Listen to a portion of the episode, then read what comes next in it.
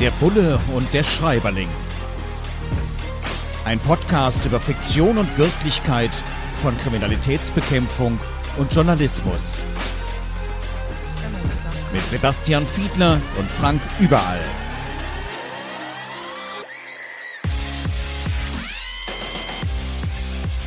Herzlich willkommen zur ersten Folge unseres Podcasts. Wir sprechen darüber, wie viel Realität zum Beispiel in Kriminalromanen steckt. Den Anfang machen wir mit dem Bestseller Das Geschenk von Sebastian Fitzek. Ein spannender Thriller, dessen Inhalt wir hier natürlich nicht spoilern wollen, aber wir schauen uns einige Schilderungen des Autors mal etwas genauer an. An einer Stelle wird zum Beispiel beschrieben, wie eine Frau von der Kriminalpolizei angerufen wird, sie solle aufpassen, weil ein Verbrecher ihr etwas antun wolle. Die Frau gerät in Panik. Kann sowas in Wirklichkeit vorkommen? Ich frage meinen Podcast-Partner Sebastian Fiedler. Er ist selbst Kriminalpolizist und Bundesvorsitzender des Bundesdeutscher Kriminalbeamter. Sebastian, jagt ihr manchmal notgedrungen potenziellen Opfern so einen Schrecken ein? Solche Situationen sind ganz sicher die absolute Ausnahme.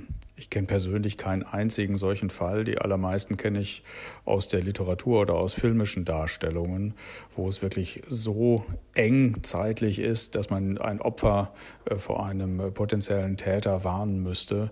Man würde zunächst einmal natürlich versuchen, ein solches potenzielles Opfer aufzusuchen und das vor Ort tatsächlich auch zu schützen. Und dass so etwas zeitlich nicht klappt, dürfte wirklich eine große Ausnahme sein. Ich denke, bei dieser Situation vornehmlich eher eine, eine andere Problematik, nämlich dass es äh, zuhauf Täter gibt, äh, die eine solche Situation geradezu andersrum ausnutzen, nämlich die sogenannten falschen Polizeibeamten, die eben eine solche Notlage vortäuschen und ganz bewusst die Opfer, die danach erst entstehen, äh, in eine solche Angst- und Schreckenssituation hineinversetzen, indem sie einfach nur einen solchen Sachverhalt vortäuschen. Sie täuschen vor, dass angeblich jemand geflüchtet sei und äh, sie ausspioniert hätte oder bei ihnen einbrechen wolle. Am Ende wollen sie es darauf anlegen, das Opfer so in Angst und Schrecken zu versetzen, dass es an einen vermeintlichen Polizeibeamten all sein Hab und Gut, Schmuck, Bargeld und ähnliches übergibt. Und das funktioniert leider Gottes jeden Tag in Deutschland immer wieder aufs Neue. Eine ganz perfide Masche, an die ich mich ausgerechnet an dieser Buchstelle wirklich erinnert fühle. Ja, okay, sich als Polizisten ausgeben ist die eine Möglichkeit. Die andere Möglichkeit ist ja schlicht und ergreifend, eine Falle zu stellen, also alle Indizien so zu inszenieren, und das kommt in dem Buch von Sebastian Fitzek ja auch vor, dass es so aussieht, als ob jemand, der eigentlich gar nichts angestellt hat, genau dieses Verbrechen begangen hat. Wenn man in eine solche Falle gelockt wird, dann hat man natürlich Angst vor der Polizei, also Angst vor dir und deinen Kolleginnen und Kollegen. Wie geht ihr denn damit um? Ich meine, jeder wird wahrscheinlich erstmal unschuldig sein. Keiner packt gerne aus und legt direkt ein Geständnis ab.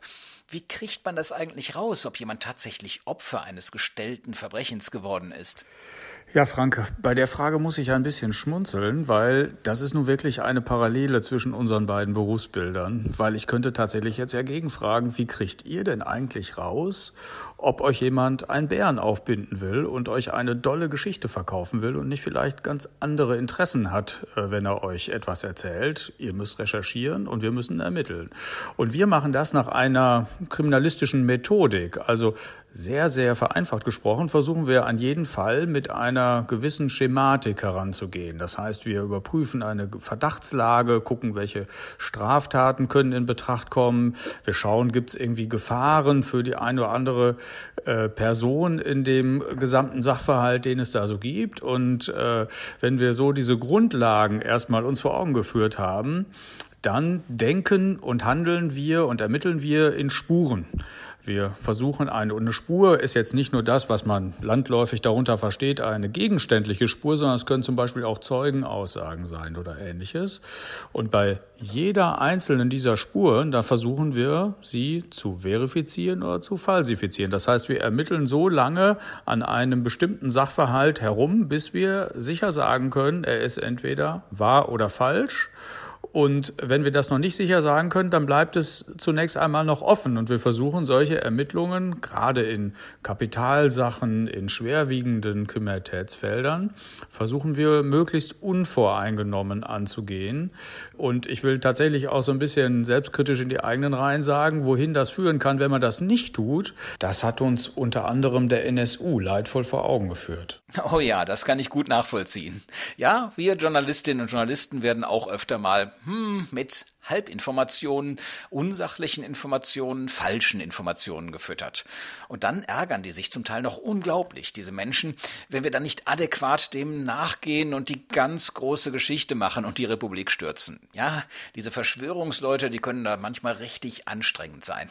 Also recherchieren ist echt eine Aufgabe, wie ich jetzt lerne, richtig kriminalistisch zu ermitteln, offensichtlich auch. Gut, konnte man sich auch denken, aber darum geht's ja bei uns hier in diesem Podcast, sich den beiden Berufsbildern gegenseitig so ein bisschen anzunähern.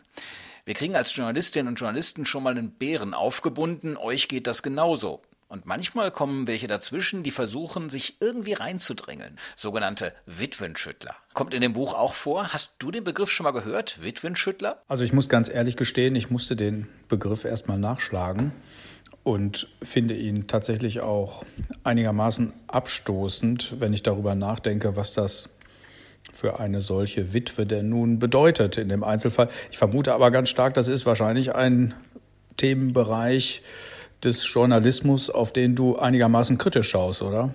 Ja, in der Tat, ich kenne das auch aus eigener Erfahrung weil ich habe auch mal als Polizeireporter gearbeitet, mache ich heute nur noch sehr selten, aber ich hatte auch mal Chefinnen oder Chefs, die von mir verlangt haben, genau das zu machen, Witwen schütteln. Was bedeutet das konkret? Naja, bei Mordsachen zum Beispiel wird man dann als Reporter rausgeschickt und soll mal an der Haustür derer klingeln, wo die Angehörigen wohnen. Und soll beispielsweise Fotos aus dem Familienalbum holen oder privateste Dinge über das Opfer erfahren oder über dessen Lebensumstände und das dann ganz groß veröffentlichen in den Medien die meisten, die mit sowas konfrontiert sind, sind erstmal völlig geschockt, völlig unerfahren, völlig überfahren, sehr emotional und ja, da kann es auch sein, dass sie Dinge sagen, die sie eigentlich gar nicht in der breiten Öffentlichkeit haben wollen würden. Also in der Tat eine ganz, ganz schwierige Geschichte. Aber es kann natürlich auch für euch Polizisten schwierig werden. Nämlich an der Stelle, wenn diese sogenannten Witwenschüttler, wie wir das in dem Buch von Sebastian Fitzek ja auch an einer Stelle sehen, möglicherweise irgendwelche Sachen rauskriegen, die eigentlich noch gar nicht in die Öffentlichkeit gehören. Nicht nur, weil es die Angehörigen bloßstellt oder in eine komische Situation bringt, sondern weil es Ermittlungsdetails sind, weil es für euch wichtige Details sind, Täterwissen oder ähnliches, wo man eigentlich gar nicht will, dass das in der Öffentlichkeit ist. Wie oft stören denn Journalistinnen und Journalisten in dieser Art und Weise eure Ermittlungen? Ja, also da hast du vollkommen recht. Das kommt tatsächlich immer mal wieder vor. Und das ist gleich auf mehrfache Weise für uns wirklich ärgerlich. Zum einen, das hast du gerade schon angesprochen, kann dadurch natürlich Täterwissen offenbart werden. Das ist für uns wichtig, weil wenn wir später mal einen Täter gefasst haben, äh, dann ist es natürlich in der Vernehmung mit dem Täter wichtig, dass wir herauskriegen, was sind so Dinge, die wirklich nur er wissen kann. Und äh, das macht dann äh, zum Beispiel ein Geständnis äh, besonders äh, wertvoll oder eben auch nicht. Auf der anderen Seite führt es natürlich auch dazu, wenn besonders viel von einem solchen Fall äh, schon in der Öffentlichkeit ist, dann kontaminiert das gegebenenfalls auch Zeugenaussagen. Und damit meine ich, dass wir immer Wert darauf legen, dass die Zeugen sich an tatsächliche Geschehensabläufe erinnern und die wiedergeben und nicht möglicherweise Dinge, die sie schon aus der Presse wissen.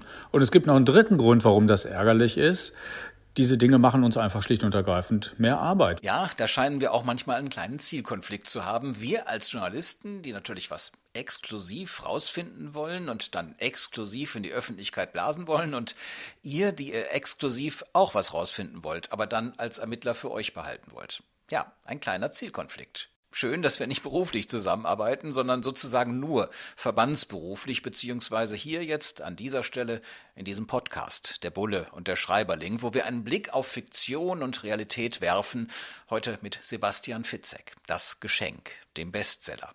Und da geht es unter anderem auch um die Aufmerksamkeit, die Täter in den Medien bekommen, im Gegensatz zu der Aufmerksamkeit, die da Opfer bekommen.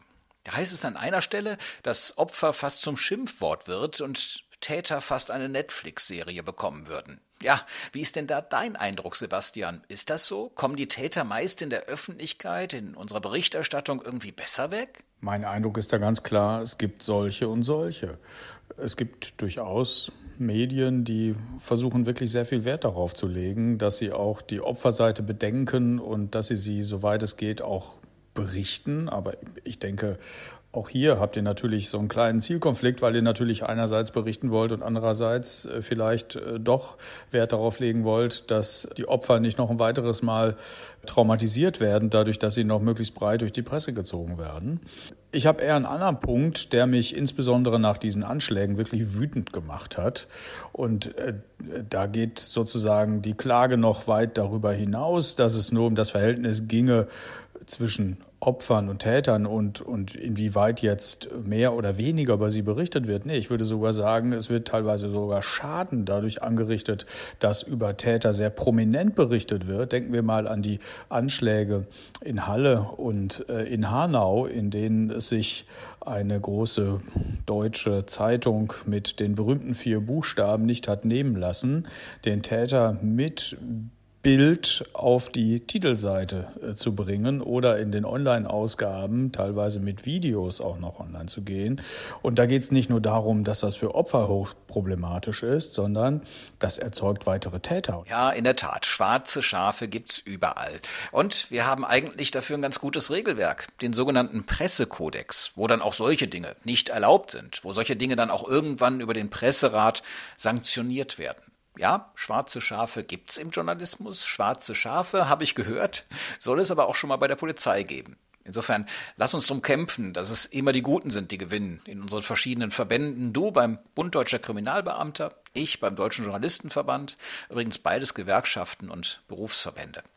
Und hier unterhalten wir uns ja heute nochmal weiter. Eine letzte Frage noch zu Sebastian Fitzek. Hat übrigens den gleichen Vornamen wie du, Sebastian. Sebastian Fitzek, der das Buch Das Geschenk geschrieben hat. Und in diesem Buch gibt es auch eine Stelle, wo ein sogenannter Cold Case aufgegriffen wird. Also ein Fall, den man eigentlich schon längst zu den Akten gelegt hat.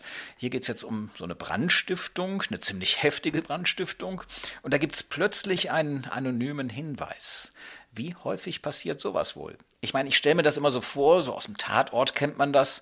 Man wird ganz eilig zu einem Einsatz gerufen, die Menschen sind schon tot, um die es da geht, die Opfer. Aber als Kriminalpolizei, man wird dahin gerufen, man kommt dahin und man muss ganz schnell ermitteln. Wie häufig zermürbt das denn, dass man einen Fall nicht gelöst bekommt? Und wie häufig ist es dann, dass dann ganz plötzlich irgendwann nach ganz, ganz langer Zeit ein Cold Case, also ein kalter Fall, wo es keine heiße Spur mehr gibt, dann plötzlich doch noch zu einem aktuellen wird, weil sich das Ganze durch einen Hinweis dann komplett anders darstellt? Wie häufig kommt das vor? Ja, Cold Cases sind in Wahrheit gerade ein heißes Eisen um mal dieses Wortspiel zu bemühen, denn sie sind gerade brandaktuell äh, in der, ich will mal sagen, Neuorganisation in vielen Bundesländern. Und das hat ein ganz starkes Stück damit zu tun, dass es eben so Fälle sind, von denen wir übrigens sehr, sehr viele haben. Also ich kenne keine deutschlandweite Zahl, aber sie dürfte jedenfalls vierstellig sein. Ähm, es ist aber weniger eine Frage, ob uns ein neuer Zeugenhinweis erreicht. Das sind eher so Fälle, die vielleicht bei Aktenzeichen XY noch einmal laufen und aufgewärmt werden und es auch teilweise nach 20 Jahren noch erstaunlich gute Hinweise gibt. Das zeigt uns äh, die Realität immer mal wieder. Äh, aber bei uns geht es eher darum, dass wir tatsächlich noch viel zu viele solcher alten Aktenbestände und alten Fälle haben, die bis heute ungelöst sind und bei denen wir mit neuen Methoden nochmal die Fälle aufrollen. Also Ganz konkret bedeutet das, wir verfügen in unseren Landeskriminalämtern über so interdisziplinäre Teams. Da sind ganz erfahrene Mordermittler dabei und die haben wiederum in der Hinterhand ein Wissenschaftlernetzwerk. Da sind also Psychiater dabei, die in der forensischen Psychiatrie sich besonders gut auskennen. Es sind äh, Wissenschaftler aus den Naturwissenschaften äh, dabei. Es sind äh, Informatiker dabei. Also lange Rede, kurzer Sinn. Man versucht sich diese Fälle noch einmal anzuschauen und zu gucken, gucken, ob es nicht heute jetzt neue wissenschaftliche äh, Methoden gibt, die es äh, früher gar nicht gegeben hat. Das treffendste Beispiel sind äh, DNA-Untersuchungen. Aber man guckt sich dann mit einer professionellen Brille von außen noch einmal diese Fälle an und versucht dann herauszukriegen, ob in der Akte nicht doch noch bestimmte Spuren enthalten sind, die man noch einmal angehen müsste. Und da ist immer dieser Blick von außen ganz, ganz hilfreich, der dazu beiträgt, dass man solche Fälle tatsächlich nochmal lösen kann. Aber du hörst schon raus, es sprechen ja zwei Gewerkschafter miteinander, dafür braucht man Leute und Personal. Und äh, das ist im Moment eher so der Flaschenhals, an dem diese äußerst gute Methodik im Moment noch so ein bisschen krankt. Und ich kann dir aus eigener Anschauung sagen, wir hatten vor gar nicht allzu langer Zeit mal eine Veranstaltung mit unseren Profilern vom Landeskriminalamt in Nordrhein-Westfalen. Und die haben uns äh, einige solcher Fälle einmal aufgezeigt und haben die Ermittlungen noch einmal dargestellt. Und äh, ich kann dir sagen, das ist äh, für alle Zuhörer und unter den Zuhörern waren ausschließlich Kriminalbeamtinnen und Beamte und Angestellte der Kriminalpolizei. Und für alle war das tatsächlich auch noch einmal wie ein kleiner Krimi. Ein kleiner Krimi für die Kriminalisten. Ja, das ist doch ein wunderbares Schlusswort. Wir unterhalten uns demnächst weiter über das nächste Buch, den nächsten Film. Immer da, wo Polizeiarbeit dargestellt wird oder auch ein bisschen mehr Journalismus. Der Bulle eben und der Schreiberling. Der Polizist, das ist Sebastian Fiedler und der Schreiberling, der Journalist, das bin ich, Frank Überall. Schalten Sie auch demnächst wieder ein, hier bei unserem kleinen Podcast. Danke, Sebastian. Hat mir echt Spaß gemacht. Wir wiederholen das alle 14 Tage. Vielleicht wird es ja eine ganz lange Serie, wenn die Leute das da draußen hören wollen. Ich bin mal gespannt. Sebastian Fiedler und Frank Überall, der Bulle und der Schreiberling, am besten abonnieren und dranbleiben im Netz. Wir freuen uns auf Sie. Bis demnächst. Der Bulle und der Schreiberling. Ein Podcast über Fiktion und Wirklichkeit von Kriminalitätsbekämpfung und Journalismus. Mit Sebastian Fiedler und Frank Überall.